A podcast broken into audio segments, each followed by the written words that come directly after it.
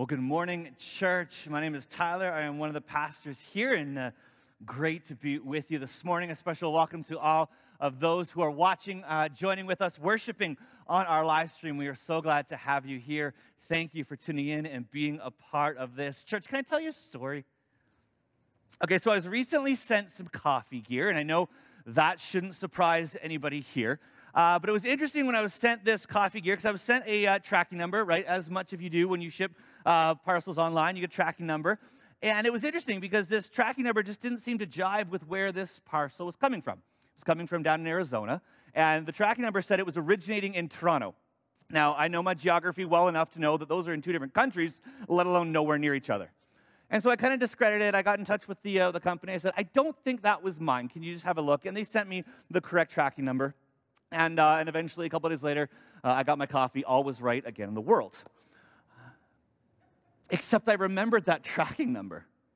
And, and so I started like, I wonder what's, I wonder what was going on with that package. There was no personal information. This wasn't like a breach of privacy. I didn't know who it was or the address. All I had was a tracking number, no insinuation of who would be receiving this. And it was really interesting as I kind of started tracking this parcel. And over the next few weeks, uh, it went from Toronto uh, to Mississauga to Chicago to Denver to Tucson, and then back to Denver to Colorado Springs, back to Denver a third time. It really likes Denver. I'm telling you now, if you've been to Denver, gorgeous. And then it finally got back to Tucson again where at some point, after two weeks of traveling across much of the United States of America, somebody was happy. And it was just like this anticipation that was just killing me as I was tracking this parcel over these days, wondering like, where is it going to go next? And whoever is this parcel's belonging owner is probably losing their mind. It was just so fun to be able to watch this thing travel across. And many of you have experienced that with the products you've ordered for Christmas, and I hope that they arrive at some point. We need to pray for the postal system. But why this story? Well, two reasons. Because anticipation and expectation are threads woven through the Advent season. And this morning is First Advent. I love First Advent. I love this season. We decorated our home uh, this weekend. Uh, we've decorated our church. It is so nice to be in the church decorated for the Advent season because last year we couldn't even gather here. Advent season is this special time for me because I was baptized 25 years ago on First Advent. And this season just brings with it so many great emotions anticipation and expectation. You see, because Advent is the reminder that the people of Israel expected and anticipated this coming king, a Messiah, one who would rule and reign and usher in the kingdom of God. And so, what do we often find in times of anticipation and expectation? Well, I think for many of us, it's this sense of hope. It's this theme that we looked at just minutes ago as we lit the first of our Advent candles, this reflection again of why we hope. It's this hope that what the Lord had promised would finally come to pass. Church, let's pray as we begin. Lord Jesus, thank you that you are our hope. And in this season of Advent, as we gather here together with those in their homes watching, we hope for something great to come. Flood our hearts with this expectation and anticipation for what you would have in store for us, your church, this Advent season. And we pray this in Jesus' name. Amen. So, over the next four weeks, we're going to dive into this Advent season. We're going to spend time in a book, perhaps for you, not as common when you think of what scriptures help set the tone for Advent. We're going to spend our time in the Old Testament book of Micah. And I'd encourage you, if you've got your Bibles with you, or if you've got your favorite Bible app, turn it on, open it up. We're going to find ourselves this morning. And in these next few weeks, looking at the book of Micah. And this morning, uh, we're going to begin in chapter four. So for those of you watching at home as well, uh, grab your Bibles, turn your apps, and follow along here. We're going to begin in verse 1 and we're going to read all the way to 13. It's going to help give us a bit of context as we get into this time together. In the last days, the mountain the Lord's house will be the highest of all, the most important place on earth. It will be raised above the other hills, and people from all over the world will stream there to worship. People from many nations will come and say, Come, let us go up to the mountain of the Lord, the house of Jacob's God. There he will teach us his paths, and we will walk in his paths. For the Lord's teaching will go out from Zion, his word will go out from Jerusalem. The Lord will mediate between peoples and will settle disputes between strong nations far away. They will hammer their swords into plowshares and their spears into pruning hooks. Nation will no longer fight against nation or train for war anymore. Everyone will live in peace and prosperity, and enjoy their own grapevines and fig trees, for there will be nothing to fear. The Lord of heaven's armies has made this promise. Though the nations around us follow their idols, we will follow the Lord our God forever and ever. In that coming day, says the Lord, I will gather together those who are lame, those who have been exiles, those who I have filled with grief, those who are weak will survive as a remnant, those who were exiles will become a strong nation. Then I, the Lord, will rule from Jerusalem as their king forever. As for you, Jerusalem, the citadel of God's people, your royal might and power will come back to you again. The kingship will be restored to my precious Jerusalem. This, this foretaste that a king is coming. But why are you now screaming in terror? Why have you no king to lead you? Have your wise people all died? Pain has gripped you like a woman in childbirth. Writhe and groan like a woman in labor, you people of Jerusalem, for now you must leave this city to live in the open country. You will soon be sent in exile to distant Babylon, but the Lord will rescue you there. He will redeem you from the grip of your enemies. Now, many nations have gathered against you. Let her be desecrated, they say. Let us see the destruction of Jerusalem. But they do not know the Lord's thoughts or understand his plan. You see, God's got a plan, and it's beginning to take shape already here in our text. These nations don't know that He is gathering them together to be beaten and trampled like sheaves of grain on a threshing floor. Rise up and crush the nations, O Jerusalem, says the Lord. For I will give you iron hooks and bronze hooves so that you can trample many nations to pieces. You will present their stolen riches to the Lord, their wealth to the Lord of all the earth. Now, you may be wondering again, what does this help us to anticipate? What does this text help us to do to prepare our hearts for this season of, of hope, of, of joy, of peace, of love, these four pillars of Advent that we will spend our time over the next few weeks reflecting and looking into? Well, I think as we get going this morning, it'll help us uh, to get a little bit more of a context of the time in which Micah is written. You see, Micah lived about 200 years after King David, about 700 years before the birth of Christ. He lived around the same time as uh, more prominent uh, prophets such as uh, Isaiah and Jeremiah. They all kind of overlapped a bit, even though in our Bibles, we have kind of categorized these prophets as major prophets and, and minor prophets. And so some of these major prophets, like Isaiah, like Jeremiah, precede the work of Micah, even though at some point their lives would have been overlapping. Micah is a minor prophet, not because of his less important information or wording, but simply just the size of his book. Micah lived in the rural town of Moresheth in the southwest corner of the southern kingdom of Judah.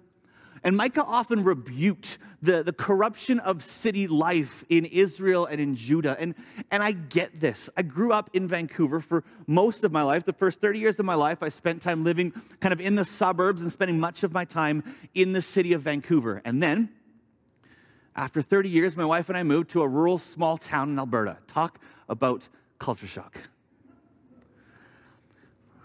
8,000 people.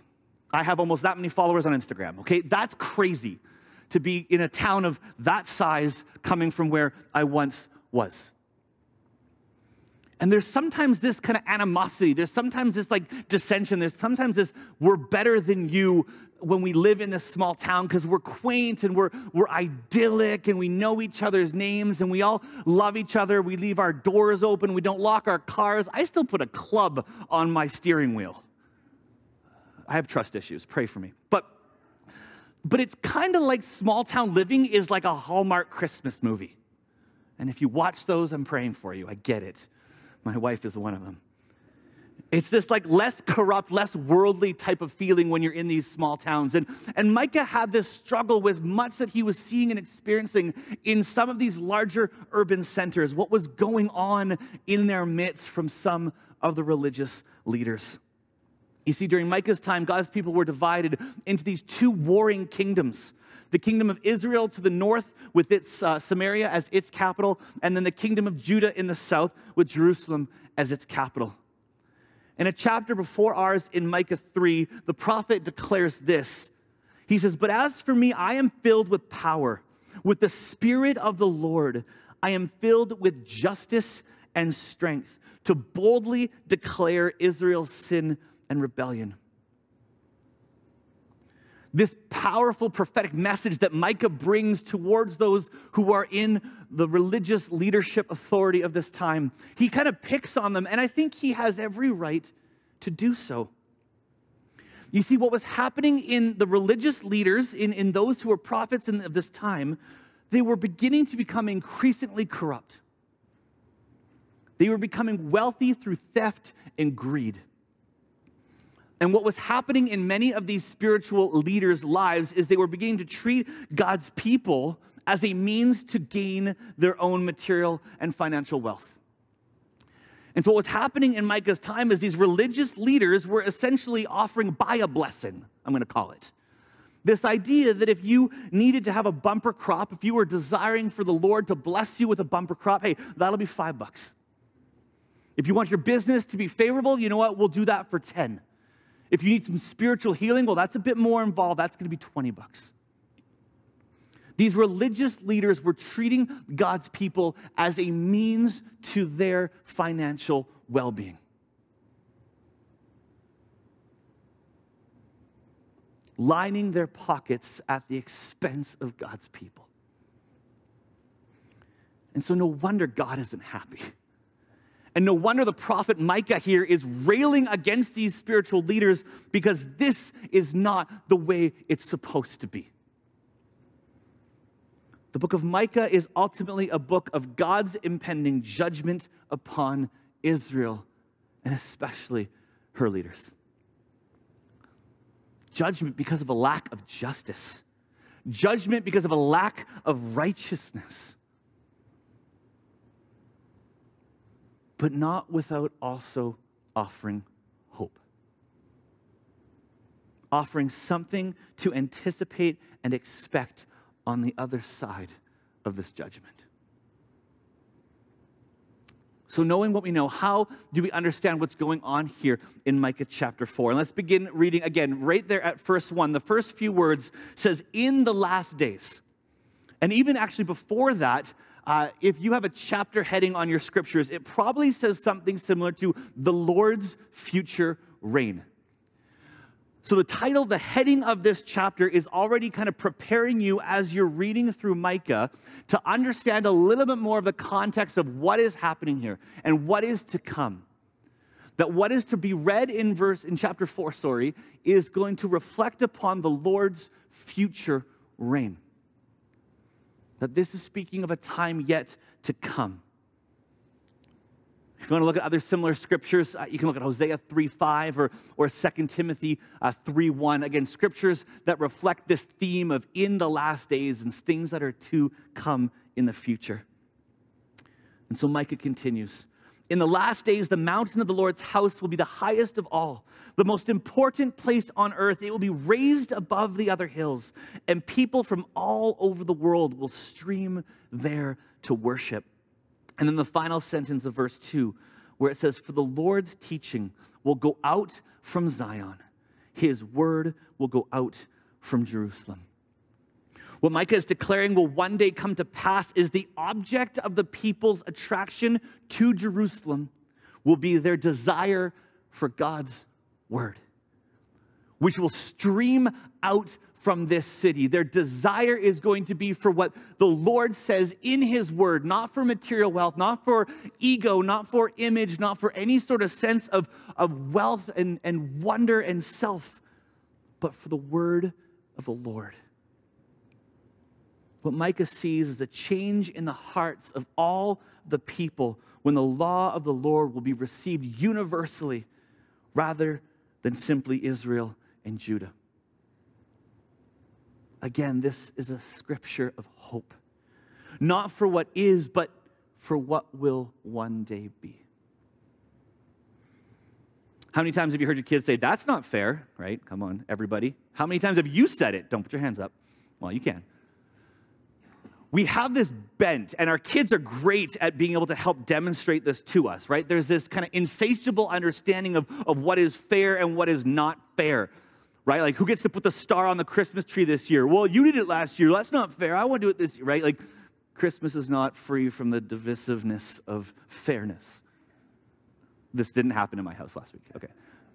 No, that's, that's, that's just an illustration. But I remember this time when I was driving home from the interior of BC with my buddy, and we got out there to work for a few days for his company.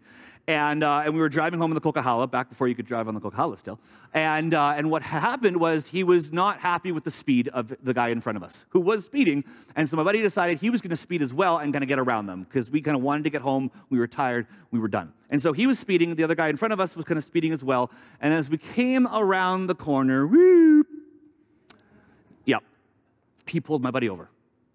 The other guy kept going, but he pulled buddy over. And we were there panicking. I wasn't. I wasn't going to get the ticket. He is. Uh, but it was one of those moments where he, like sweat dripping from his brow. He's like panicking. And, and the officer comes, you know, rolls down the window and says, You know why you're pulled over? And he gives the whole spiel. Yes, I know. I was speeding. Officer says, Yeah, that was excessive. Here's your massive ticket. Have a great day. I don't know if he said that. But we talked afterwards before he, you know, drove off in shame. And, uh, and it was that moment where we were talking. He's like, that wasn't fair. Like, he was speeding too, right? That guy was speeding too. Why am I the one getting the ticket when he should be equally as guilty and he should get fined? How many of us have ever said that before? Well, like, they're guilty too. Why? Well, he was speeding. My buddy was speeding, clear as day. He was guilty. There's this desire in us for fairness, for equality, for, for, for things to be made right again when they don't seem to be that way. And my buddy learned a hard lesson that day when he had to go and pay that fine, but he was guilty. It was fair. It was absolutely fair, even though it didn't feel fair to him. You see, it's important for us to remember that the days of Micah are days of oppression, of unrighteousness, and injustice. The plight of the people is one where there is this deep longing for them for fairness and righteousness. And I don't think this is simply relegated to the people in Micah's time, it's as equal for us today. Like I said, if you want an idea of fairness, just give one of your kids a hundred bucks. Do it, I dare you. Whoo, I'm not doing that. There's this intrinsic human nature element in us to want fairness, to want equality, to want things to be right with all people. Like we just, we're wired that way. And even when we know that life isn't fair, I think we want it that way. And so the words of Micah in the following verses depict the hope that is to come. Verse 3 The Lord will mediate between peoples and settle disputes between strong nations far away. They will hammer their swords into plowshares and their spears into pruning hooks. Nation will no longer fight against nation nor train for war anymore. Everyone will live in peace and prosperity, enjoying their own grapevines and fig trees, for there will be nothing to fear. People going to feast. Life is going to be good. The Lord of heaven's armies has made this promise. And so we remember that the days of Micah are not unlike ours. God's people in this time had descended into terrible moral depths. If this is the culture and climate of the religious leaders, then you know that there were problems. Society was dissolving, misery was ensuing, and yet, if you look at Micah and if you spend some time, and I would encourage you this week as we enter into Advent, go back to the beginning in verse 1, chapter 1, and read through the scriptures. Because Micah remains hopeful. Through all of this, Micah remains hopeful. And I find myself taking great comfort as I spend time in the text as well. Recognizing that in the times of my life where things are not fair, when things don't seem right, where nothing seems to add up, there is hope. And the word picture that Micah uses here in this text, they're powerful images. I mean, they might not resonate as well with us city folk. And if you grew up in the city, you spent your entire life in the city, uh, you know, there's words and language and themes that maybe don't resonate. But those four years I spent in rural southern Alberta helped me to understand the scriptures so much better. This agricultural, agrarian culture that the scriptures find themselves in helps me now to understand it. Because in Micah 4 3b, they will hammer their swords into plowshares and their spears into pruning hooks. You see, Micah speaks to a time where peace and justice and righteousness and prosperity will be the reality.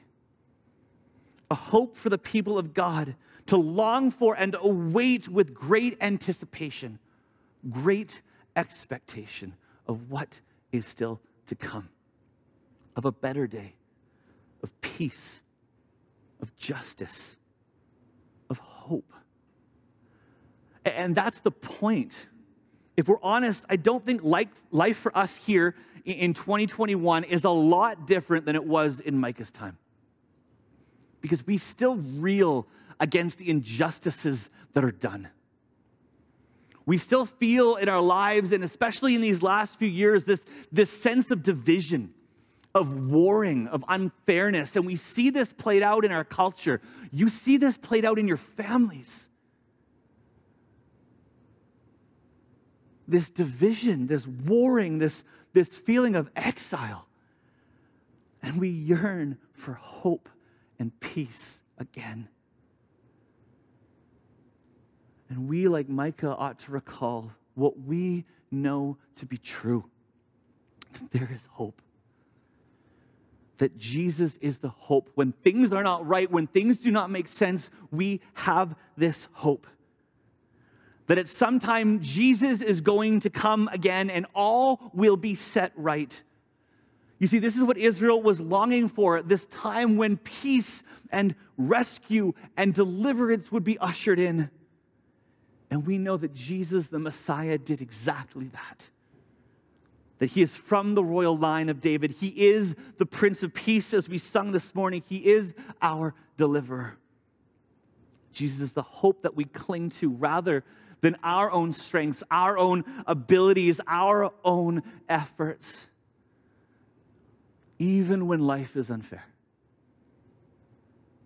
Micah 4 brings us this famous oracle, the peace of God, that will be established on the last day. We turn to Luke's Gospel 2:14 for a moment. We read, "Glory to God in the highest heaven, and on earth peace to those on whom his favor rests." What the great heavenly host proclaimed here is peace to the shepherds on the hillsides of Bethlehem. This Christmas gospel is a gospel of peace, both the peace that Christians will find in Christ now and the messianic peace that awaits us all. In the book of Revelation, the last book in our Bibles, we read this uh, beginning in uh, John, uh, sorry, in chapter 21. John writes, Then I saw a new heaven and a new earth. For the first heaven and the first earth had passed away, and there was no longer any sea. I saw the holy city, the new Jerusalem, coming down out of heaven from God, prepared as a bride beautifully dressed for her husband. And I heard a loud voice from the throne saying, Look, God's dwelling place is now among the people, and he will dwell with them. They will be his people, and God himself will be with them and their God. He will wipe every tear from their eyes. There will be no more death, or mourning, or crying, or pain, for the old order of things has passed away. John, much like Micah, looked ahead to what one day would be a time unlike anything they currently found themselves in or anything we currently find ourselves in. A prophetic vision of the Lord's rule and reign would be accompanied by what? It would be accompanied by a great hope. Again, it says, Look, God's dwelling place is now among the people, and he will dwell with them. They will be his people, and God himself will be with them and be their God. When we hear those words, what rings in our heads? What, what comes to mind? This, this concept, this word, this idea of what? Of Emmanuel. Not you. Emmanuel, God with us right? That God is with. That He will be with His people then, but He is with us now. That He is with us still. That we gather in this season of Advent to prepare with expectation and anticipation of what we will remember on the 25th of December. But look at verse 4 one more time. He will wipe every tear from their eyes. There will be no more death, or mourning, or crying, or pain, for the old order of things has passed away. That will no longer be reality. And yet we find ourselves in the midst of all of that right now of pain, of loss, of mourning, of exile, of, of division, of warring, of, of all of these things that these years have brought upon us, the reality of our sin, and yet the longing for something better and someone better. Love to invite Reese and the worship team to, to come back up here as we begin to, to wrap up this morning. But we, we enter into this season of Advent again with these words of anticipation and expectation. We enter into the season of Advent with hope. And I don't think it's a mistake or a coincidence or any sort of other thing that we begin this season with a focus on hope. Church, we need hope. We need hope in these days. Hope that in a year where we have experienced great injustice, hope in a year where we've experienced great pain, hope in a year where we have seen divisions rise up within our own families, hope that things will be better, different for the soul, firm and secure. The writer to the Hebrews understood where this hope comes from. Where do we find our hope, church? In these weeks to come, I want to ask you where will you find your hope? Do we put our hope and our confidence and our trust in Black Friday and the acquisition of goods simply to make ourselves feel good, to make ourselves look good compared to our neighbors and our friends or what we post on social? No. Where do we find our hope? Because the hope we have, the, the stability we have, the security we have needs to be found in Jesus. And so we declare on this first Advent Sunday these words of one of my most favoriteest Christmas carols Come, thou long expected Jesus. Church, I hope that those be the words that we echo, that we will sing in a moment, that we would say, Come, thou long expected Jesus. And Jesus, we do pray that this morning that you would come, that you would make all things new, that you would end the warring and the division and the factions and the injustices that we see all around us, and that you would be our anchor in the storm. That in you, Jesus, we would have this firm foundation, this rock upon which we can stand, that we take hope and confidence that you are with us, God. And so we sing, we declare this morning, Come, thou long expected Jesus.